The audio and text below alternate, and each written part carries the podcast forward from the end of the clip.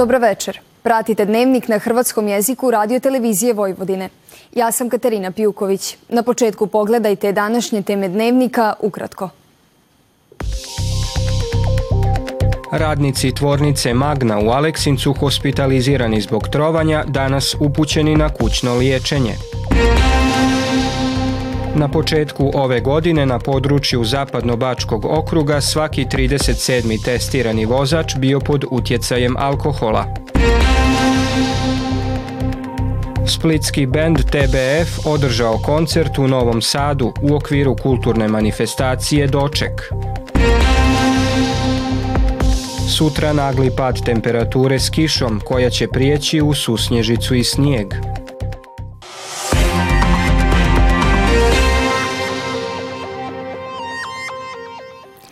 Nakon trovanja isparenjima ljepila u tvornici Magna u Aleksincu, danas će svi pacijenti zadržani na bolničkom liječenju biti pušteni kući. Priopćeno je iz Ministarstva zdravstva.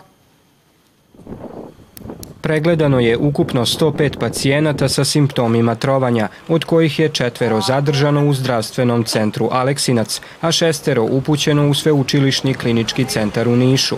Iz Nacionalnog centra za kontrolu trovanja Vojno-medicinske akademije u Beogradu potvrdili su da su radnici tvornice Magna u Aleksincu bili izloženi isparenjima ljepila koje se koristi za tapeciranje poda i stranica automobila. Predsjednik općine Aleksinac Dalibor Radičević izjavio je da će pravi uzroci nesreće biti poznati nakon istrage. Predsjednik Srbije Aleksandar Vučić danas je na svjetskom ekonomskom forumu u Davosu u okviru debate Novo euroazijsko svitanje istaknuo da je Srbiji i drugim zemljama Zapadnog Balkana potrebna jača Njemačka. Vučić je rekao da kada se Njemačka zakašlje mi dobijemo zapaljenje pluća i naglasio da njemački ekonomski pad od 0,3% predstavlja problem i za države u regiji. On je naglasio i da je duboko zahvalan poreznim obveznicima Europske unije na pomoći koju su do sada uputili Srbiji. Vučić se u Davosu danas sastao s predsjednicom Europske komisije Ursulom von der Leyen, s kojom je razgovarao o geopolitičkim izazovima i strateški važnim pitanjima za Srbiju, uz fokus na planove o realizaciji Europskog plana rasta za Zapadni Balkan.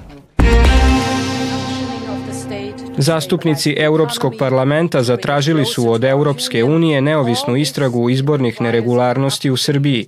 Ukupno 24 zastupnika iz cijele Europe pozvali su EU da istraži izborne nepravilnosti i uputi preporuke kako bi se u Srbiji osigurali slobodni i fair izbori. Europska zastupnica Kinga Gal iz Mađarske nazvala je danas nečuvenim to što je u Europskom parlamentu vođena rasprava o situaciji u Srbiji nakon izbora i ocijenila da liberalni zastupnici odmah pokušavaju napasti kad im se ne sviđa ishod nekih demokratskih izbora. Prometna policija u prvom tjednu ove godine na području Zapadno-Bačkog okruga obavila je 2799 kontrola vozača, od kojih je svaki 37. vozač bio pod utjecajem alkohola. Neki vozači su i dalje nemarni jer vozeći pod utjecajem alkohola i psihoaktivnih tvari ugrožavaju sebe i druge. Tijekom novogodišnjih praznika prometna policija u Zapadno-Bačkom okrugu imala je pune ruke posla. Evidentirano je 18 prometnih nesreća i popriličan broj vožnji pod utjecajem alkohola i psihoaktivnih tvari od čega je e, tri lica zadobilo teške telesne povrede, 12 lica zadobilo lake telesne povrede, a jedno lice, nažalost, preminulo. Shodom pojačanim aktivnostima saobraćajem policije kontrolisano je 2799 e, vozača u saobraćaju i tom prilikom je kod 70 vozača detektovana e, prekomerna alkoholisanost, što bi značilo da je svaki 37. E, vozač pod dejstvom alkohola.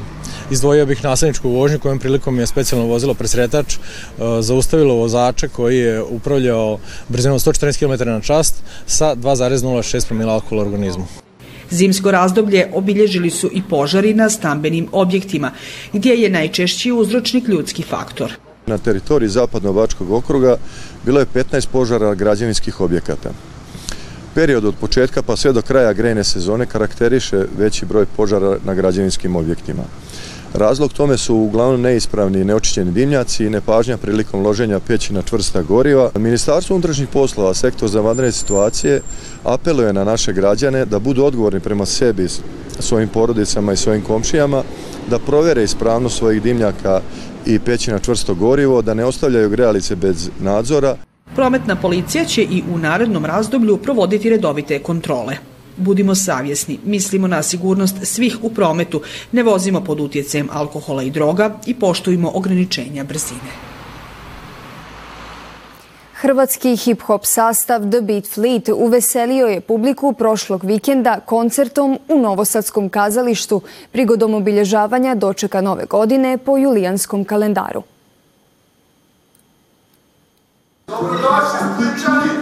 The Beat Fleet, skraćeno DBF, splitski je band osnovan 1990. godine.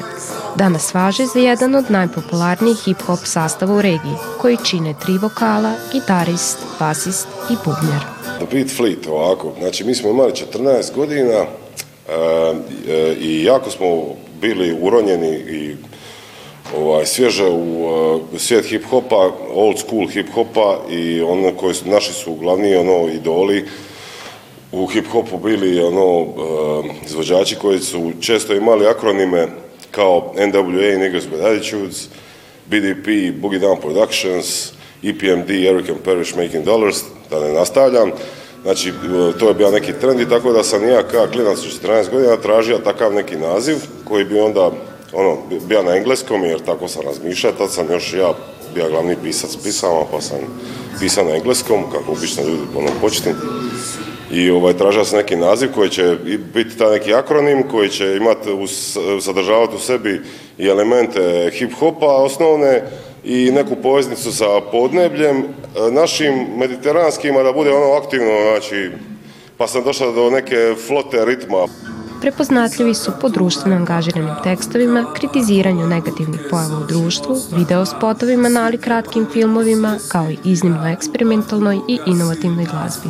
Tijeku rada na tom prvom albumu sam shvatio da smo mi nešto šire od hip-hopa, da hip-hop nama je temelj, ali da je to jedan okvir u koji mi primamo bilo šta, od bilo kojih stvari nama se jako u to vrijeme e, su se širili horizonti što se tiče afiniteta u glazbi i mi smo odlučili samo presjeći to je reći da smo mi ping pong band. Nastup benda The Beat Fleet realiziran je u okviru manifestacije Doček koju organizira fondacija Novi Sad, Europska prijestolnica kulture. Tom prigodom novosadska publika postala je deo mini turneje od 10 akustičnih koncerata.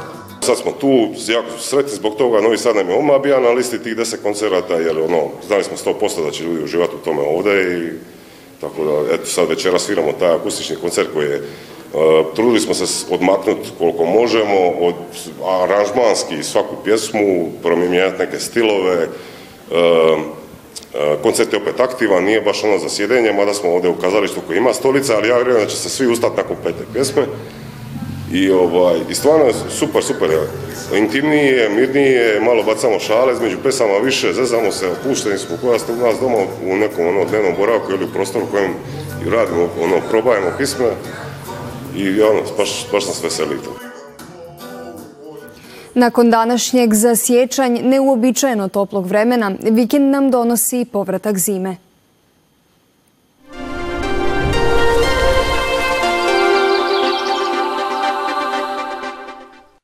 Sutra zahladnjenje s kišom koja prelazi u susnježicu i snijeg, najprije na sjeveru i zapadu, a zatim i na jugu Vojvodine. Zapuhaće umjeren do pojačan sjeverni i sjeverozapadni vjetar.